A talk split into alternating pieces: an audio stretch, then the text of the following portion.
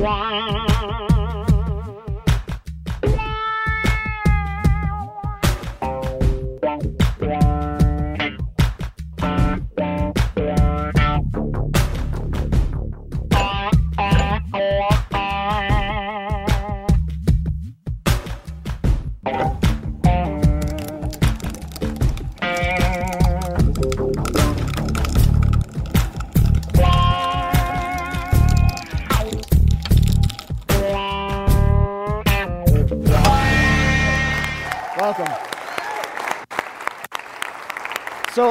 Our desire is that uh, this won't just be your first time visit, but that you will make the decision to make Downey First Christian Church uh, your church home. And we're so glad that you're here uh, with us. And uh, also, if you've been coming for a while, and I say this every Sunday, um, or most Sundays, is that we're Christ ambassadors in the places where we see people during the week. So just bring them to church. Invite them to church, uh, invite them to, to, a Sunday service, and they'll uh, be able to come here with you. And hopefully, the message will be helpful to them, and they'll also make the decision to make this church their church home.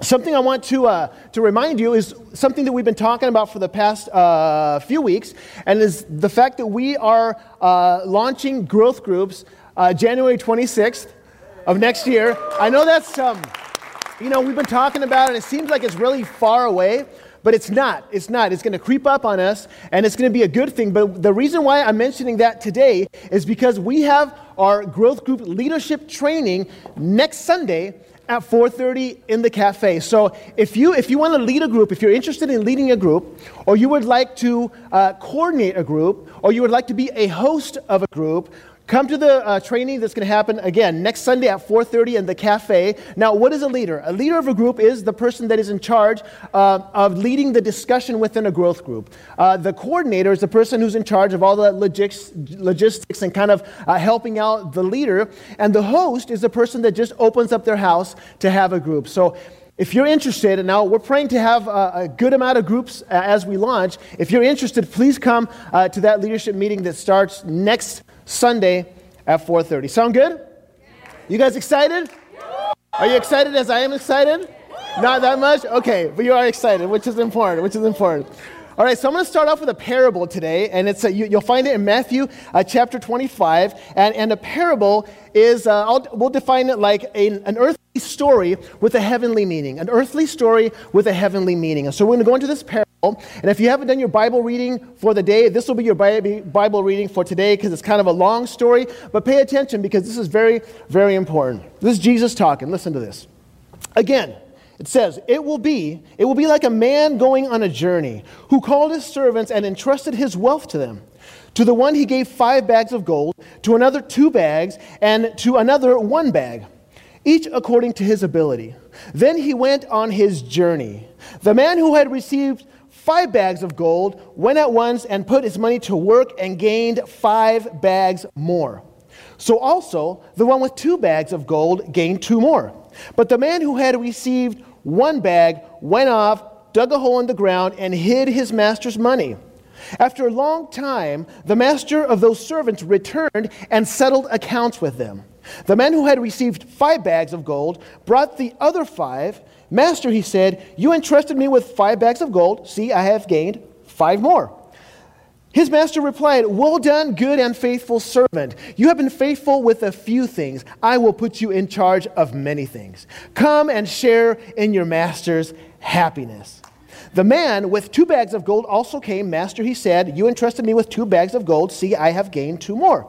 His master replied, Well done, good and faithful servant. You have been faithful with a few things. I will put you in charge of many things. Come and share your master's happiness. Then, and this is where the music changes.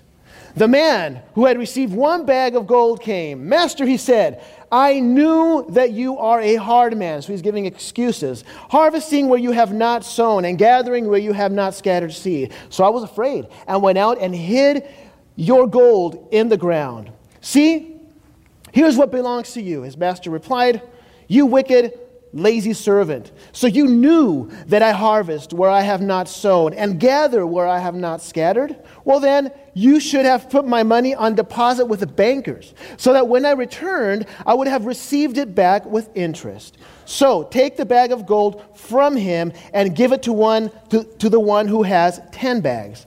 For whoever has will be given more, and they will have an abundance. Whoever does not have, even what they have will be taken from them.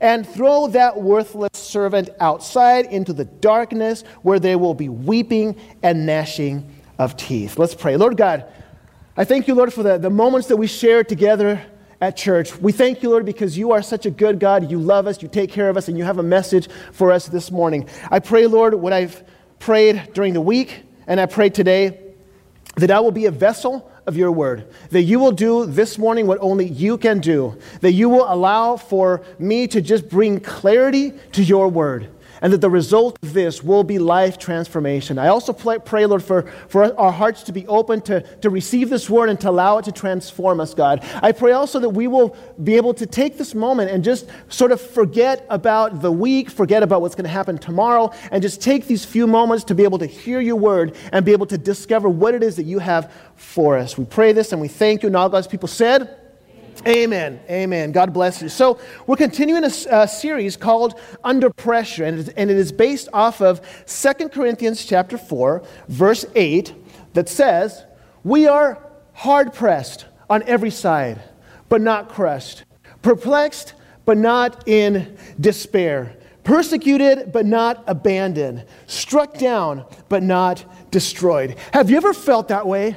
Like, like life is, is, is sort of like pressing you. You've got stress, you've got bills, you've got other people's expectation, and you feel just like that egg that is being pressed and pressed and pressed and pressed, and you're about to break. Have you ever felt that way? So that's what we've been talking about throughout this series.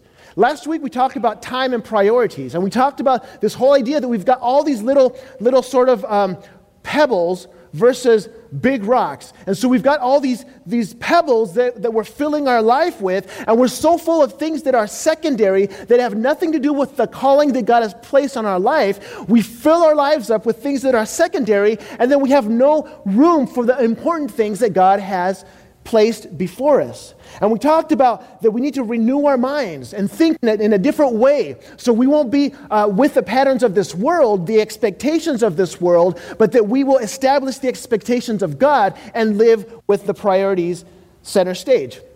So we talked about that last week. And this week, today, we're going to talk about the trap, listen to this, the trap of comparison. The trap of comparison. And I want to start off with a, with a story. So I don't know if you guys know this or not about me, but I, I started playing drums when I was about 13 years old. And uh, it's, it's my passion. I love drumming. It's my happy place. Uh, there's, a, there's a place that I go play drums at once a month that's going to be actually tonight, so I'm very excited about it. I love playing drums. I started playing when I was 13, and then um, I, uh, so I, I started playing drums. I got my first drum set at 13, and then I started uh, playing with a band. And as time progressed, uh, we recorded our first album. And then we recorded our second album, and then we had uh, a music video, and then we had another music video. And this is all happening in South America, by the way, um, in, in, Chile. So, and I was, it was a long time ago. And so we, uh, when I was about 18 years old, we did our first kind of like a uh, tour of the country, and then we had a, car, bad, a really bad car accident. Uh, our tour bus, I like to call it a tour bus, but it was actually a tour van. Uh, we crashed, and then that's, that kind of put an end to the band. But as I was learning to, to, play drums and I was doing this thing with a band and we were moving forward, there was this other guy who was about my age and he didn't have a drum set and he would ask if he could borrow my drumsticks so he could learn. And sometimes he would borrow my cymbals and so he could learn. And so he kind of did the same thing, ran parallel to what I was doing. He also got a band, he also started recording albums, and to this day, he is touring the world with his band. Now, I'm not jealous. But there's something in my mind, and I promise you I've made my peace with this. There's something in my mind that, that messes with me saying, that guy is living my dream. Why does he get to do that and I don't? What does he have that qualifies him to do what he does and disqualifies me to do what I thought back then was what God wanted me to do? Have you ever felt that way?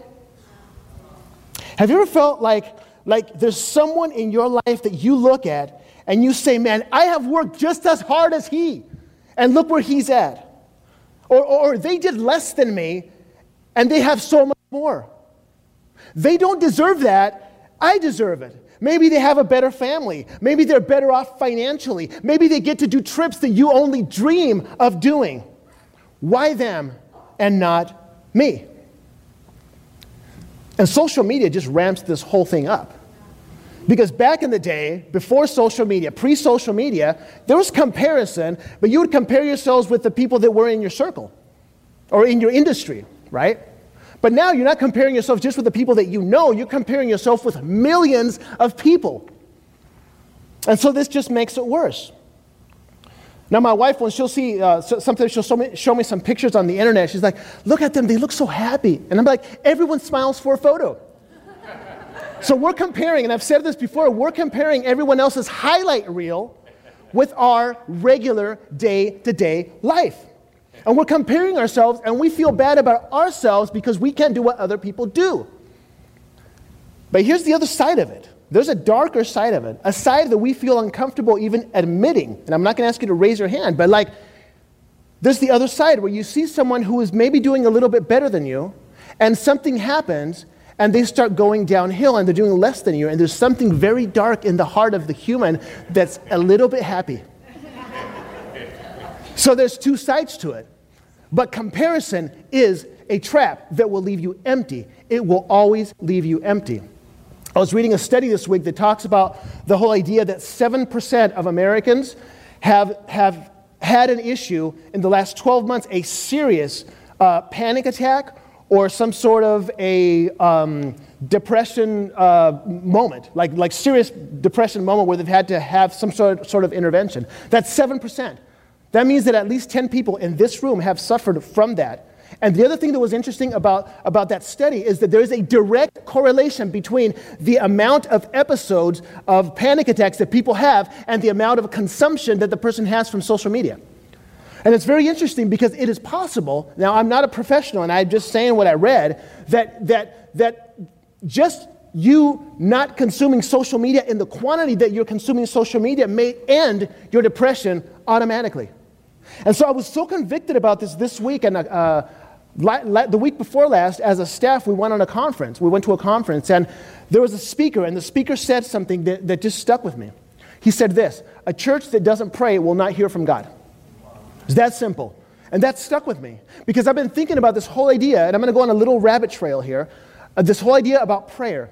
And I've been talking about we're going to do 21 days of prayer in January. And I was talking about the whole idea that I'm going to do this prayer and I'm going to do like a, like, a, like a cleanse and I'm going to eat healthy, you know, for 21 days. And I was sort of inviting anyone who wants to do that can participate with that with me. But I just got convicted about this and I, and I got convicted about prayer. And I just want to invite everyone to do it. I want this to be a church thing. we we are going to start January 5th and we're going to end on January 26th. It's 21 days of fasting and prayer. Now, we're going to eat.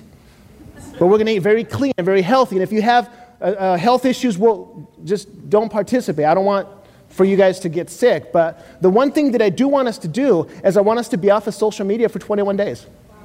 Just off of it. I think, honestly, honestly, and I see some people looking at me like that. I don't know if that's possible. Can we do this? Can we really do this? Some people are getting anxiety right now just by the thought of it. You know, where's my phone, right?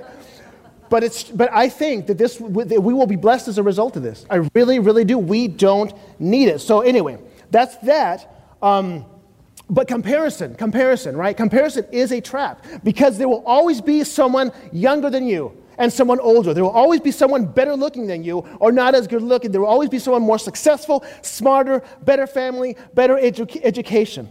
You see, comparison is a trap that will leave you empty. You see, the parable that I read at the beginning is really just a reality check. Because some people got five bags of gold, others have two bags of gold, and the other had one bag of gold. And, and the thing that we get trapped in, even as we read this parable, is to think that, this, that we get focused on the, the, the inequality of the distribution of the blessing.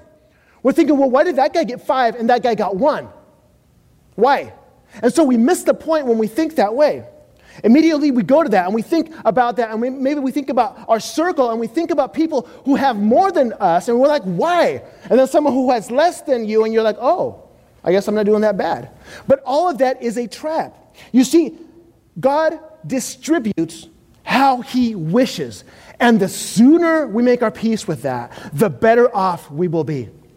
You see, Job 2:21 says he gives and takes away. We're not gonna, we don't have these scriptures, but Isaiah 55 says his ways are higher. We have the parable of the, of the vineyard where the guy who worked one hour got just as much money as the, guy, uh, the people that worked 10 hours. First will be last, and last will be first. God distributes how he wishes. This is very important for us to understand because you might be here and you might be a five bagger. Like you're a five bagger. Or maybe you're here and you're a two bagger. Maybe here and you're a one bagger, right? I don't know where you, how you see yourself, but that's not even the point. You see, the point is not what you have been given. The point is, what do you do with what you have been given? This is so important for us to understand because it is all relative. Like, I'll hang out with some people and I feel like a five bagger. Like, I'm a five bagger here, right? But then I'll hang out on the same day with a different group of people, and I'm like, I'm, a, I'm like a one bagger. Like I'm a zero bagger compared to these guys. You see, it's all, it's all relative. But when we get caught up in the comparison, we miss the point and we waste our time. It's the mistake that the one bagger made.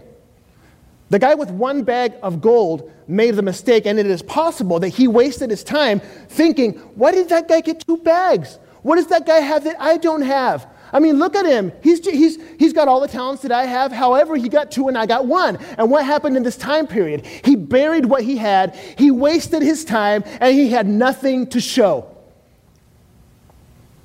Then there's the two bagger. What did the two bagger do?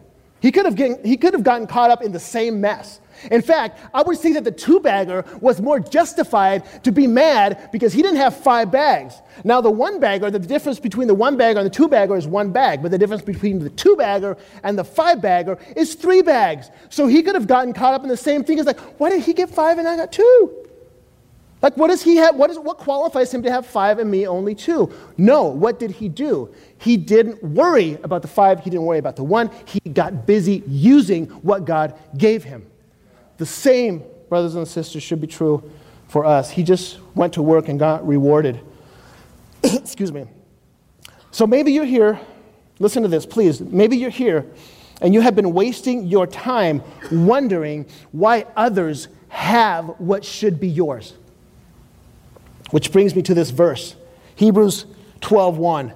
Hebrews 12:1 says this: Therefore, since we are surrounded by such a great cloud of witnesses, let us throw off everything that hinders and the sin that so easily entangles, and let us run with perseverance the race marked out for us. I love that verse. I love that verse so much because it inspires me to move forward. There's going to be obstacles. I'm going to work out these obstacles. I'm going to pray. I'm going to fall. I'm going to get up. I'm looking to Jesus. I'm trying to get better. I love this. It gives me pumped up. But the thing that is interesting about the verse is that it says, and let us run with perseverance the race marked out for us.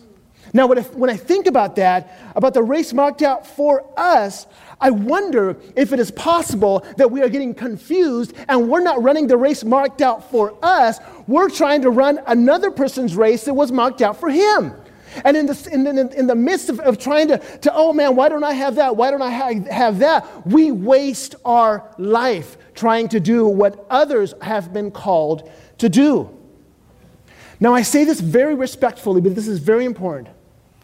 If you're here and you have someone in your circle that you believe has a job that should be yours,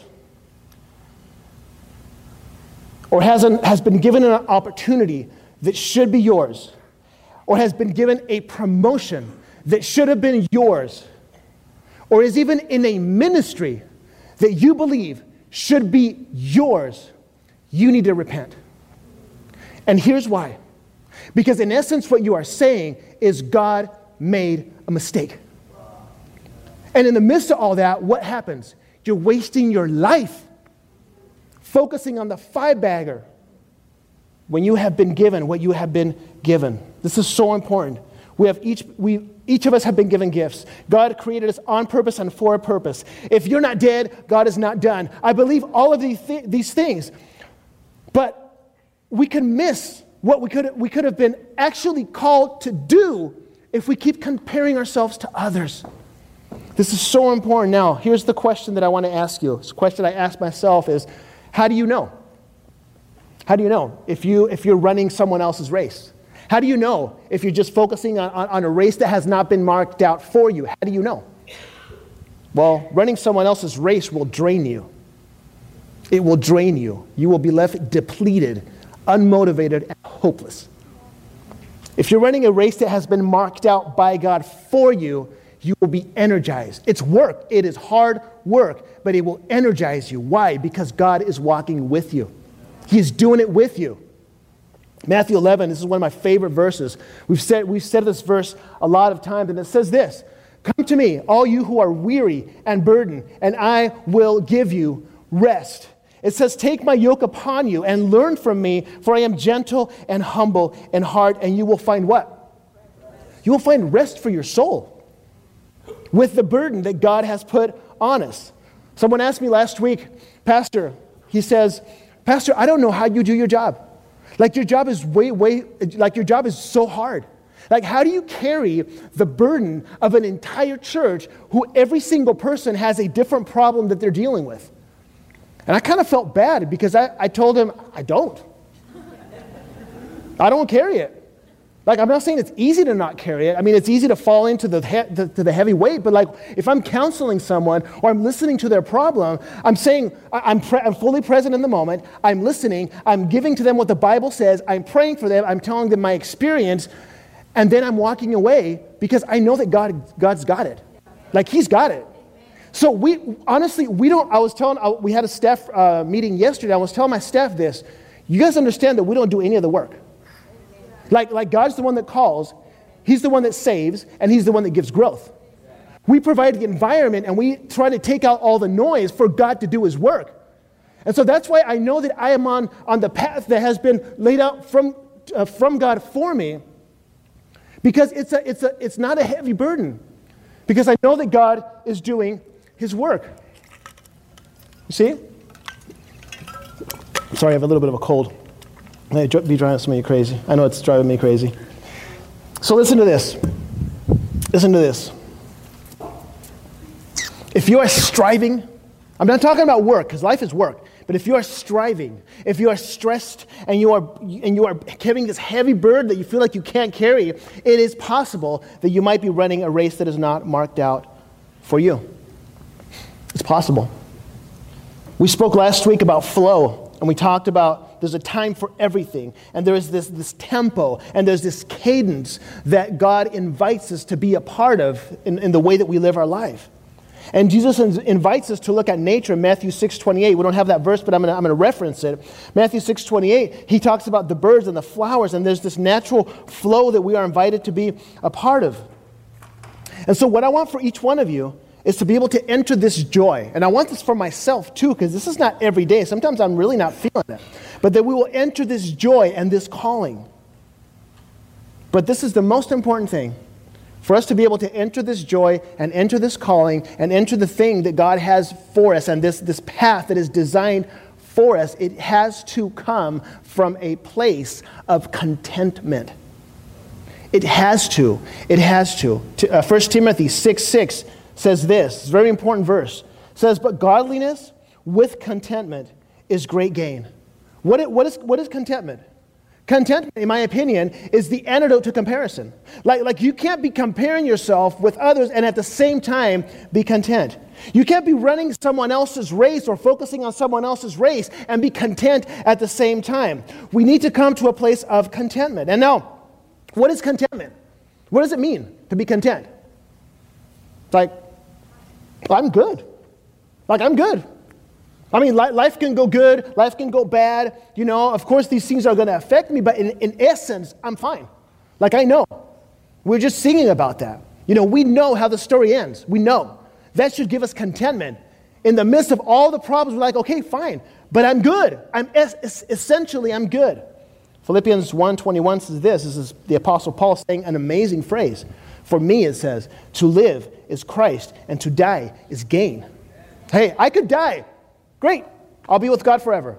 And if I stay here, I'm still good. I'll just preach the gospel. He's in a place of contentment.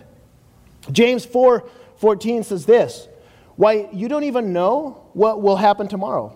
What is your life? You are a mist that appears for a little while and then vanishes. It's a mist. It's here and then it's gone. That's your life. So this body is perishing. Like it's gonna we're, we're gonna be out of here pretty soon. I mean, that's the real truth. We'll be out of here pretty soon. We have to be okay with that. This life is, is just passing. It's going to go, and that should give us contentment, understanding that, yeah, things can go bad, but it's not that bad because at the end of the day, we know how the story ends. 2 Corinthians 5 1 says something along, along the same lines. It says, For we know that, that the earthly tent, he's talking about our bodies, uh, we live in is destroyed. We have a building from God, an eternal house in heaven, not built by human hands. This is all fading.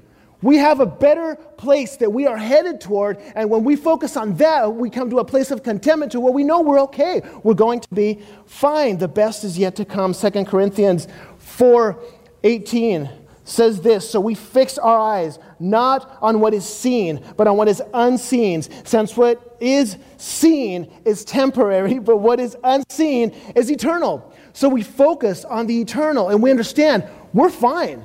Like, essentially, we're fine. The fab, five bagger can do great. The one on the bottom can, you know, whatever. And we move forward and we understand that life is going to be fine. This is so important. Someone said once to me, he says, Don't unpack here. We haven't arrived yet. We're on our way. We're on our way. And while we're here, we have everything we need. We have everything we need. So, my prayer for you today is that you find contentment. My prayer for myself today is that I find contentment, that you find your true calling, your purpose, happiness, peace, fulfillment, and this will not come as a result of comparison. That is a trap. It has to come from a place of contentment. But listen to this, and I'm going to close with this. Our eyes need to be open to this. Because I believe this is not something that we can make happen for ourselves. We have, it's something that God needs to do in our heart. We have to understand it on a soul level, not on a mind level. And this is so important. It's not at the level of information, it's not at the level of data, but on a spirit level. I believe this is what Paul was saying in Ephesians chapter 1 verse 18. This is very interesting and very important. It says this, I pray, he's praying for his church. I pray that the eyes of your heart may be enlightened in order that you may know the hope to which he has called you, the riches of his glorious inheritance in his holy people. Now, you don't have to study anatomy to understand that, that the eyes, that the heart doesn't have eyes, right? What is he saying? What is he saying? He says, I want you to get this. I want you to understand this at a soul level. It's when Jesus talks about eyes to, to see and ears to hear that we'll get it. Like, well, we're like, okay, like everything's going to be fine. Because God is with us, and I'm with God, this life is perishing. I have the essential thing. I don't have to compare myself to anyone. There's a path that's set out for me. I'm going to walk that path. You'll walk your path. He'll walk his path. I'm good. I'm with God. And this connection with God never ends. It starts on this side of eternity and it continues on the other side of eternity. I'm fine. I'm content. But our, the, the eyes of our hearts need to be open to be able to really get this and for it to transform us from the inside out. Let me uh, finish with the the Eugene Peterson version of, of, of Matthew, 18, uh, Matthew 11, 28 to 30. This is, um, he, he wrote a version of the Bible um, in, a, in, a, in a translation that is more like when you're translating, well, like when you're interpreting in the moment. Like there's the person talking here and you're interpreting. So it's a, it's a different version, but I love the way he writes it. It says this Are you tired, worn out, burned down on religion? Come to me, get away with me, and you'll recover your life. I'll show you how to take a real rest. Walk with me and work with me. Watch how I do it. Learn the unforced rhythms of grace. I won't lay anything heavy or ill fitting on you. Keep company with me, and you'll learn to live freely and lightly. Jesus is saying, Learn the unforced rhythms of grace. This is what we're called to live in. So, this is what, what we want. No more comparison. Run the race laid out for you, not someone else's. Come to a place of contentment. Learn the unforced rhythms of grace. Let's close our eyes here for a moment as we close. This is a moment for you. I want you to think about everything that you've heard in the last few minutes. And I want you to think about how this applies to you. I want you to think about what it is that the Holy Spirit is speaking to you right now. This is the moment when we, when we allow for God to do what only He can do. Because you may be here and you may be feeling so much pressure that you feel like it is absolutely unmanageable. You may be looking around your life and you, all you see is an unfair distribution of, of blessings. Maybe you're thinking, she's got what is supposed to be mine, or he's got what was supposed to be for me. And now you feel like you may be caught running a race that is not really yours. It doesn't feel right, it feels forced. It doesn't feel like a flow, it feels like it's forced, like your life is forced. And you need help being content. You need help knowing that you have everything that you need right now. You need for your, the eyes of your heart to be open, and you need God to, to intervene in your life. If that is you, I just pray that you'll, you'll just raise your hand. No one looking around, just raise your hand. I'm just going to pray for you. Amen. Amen. Amen. I'm going to pray for you. I'm going to pray for you right now. Lord God, I just want to thank you for the hands that were raised, and I want to thank you, Lord, for the openness to understand that, that comparison is a trap. I pray, God, that we'll understand that you, you have called us. And if we're not dead, that you're not done, that you have a purpose for us in this life. But I pray, Lord, that we'll come to a place of contentment, understanding that we already have everything right now. And that that will break the power of comparison in our lives, Lord. I pray, Lord, especially for the hands that were raised, that you will intervene in their lives, that you will do what only you can do, that you'll bring them to a place of contentment, and that their soul will be at rest. I pray for this, for the people who rose their hands, and I pray for us as well, um, who have been just listening and sort of carrying uh, this message, Lord. We thank you and we love you. In Jesus' name we pray.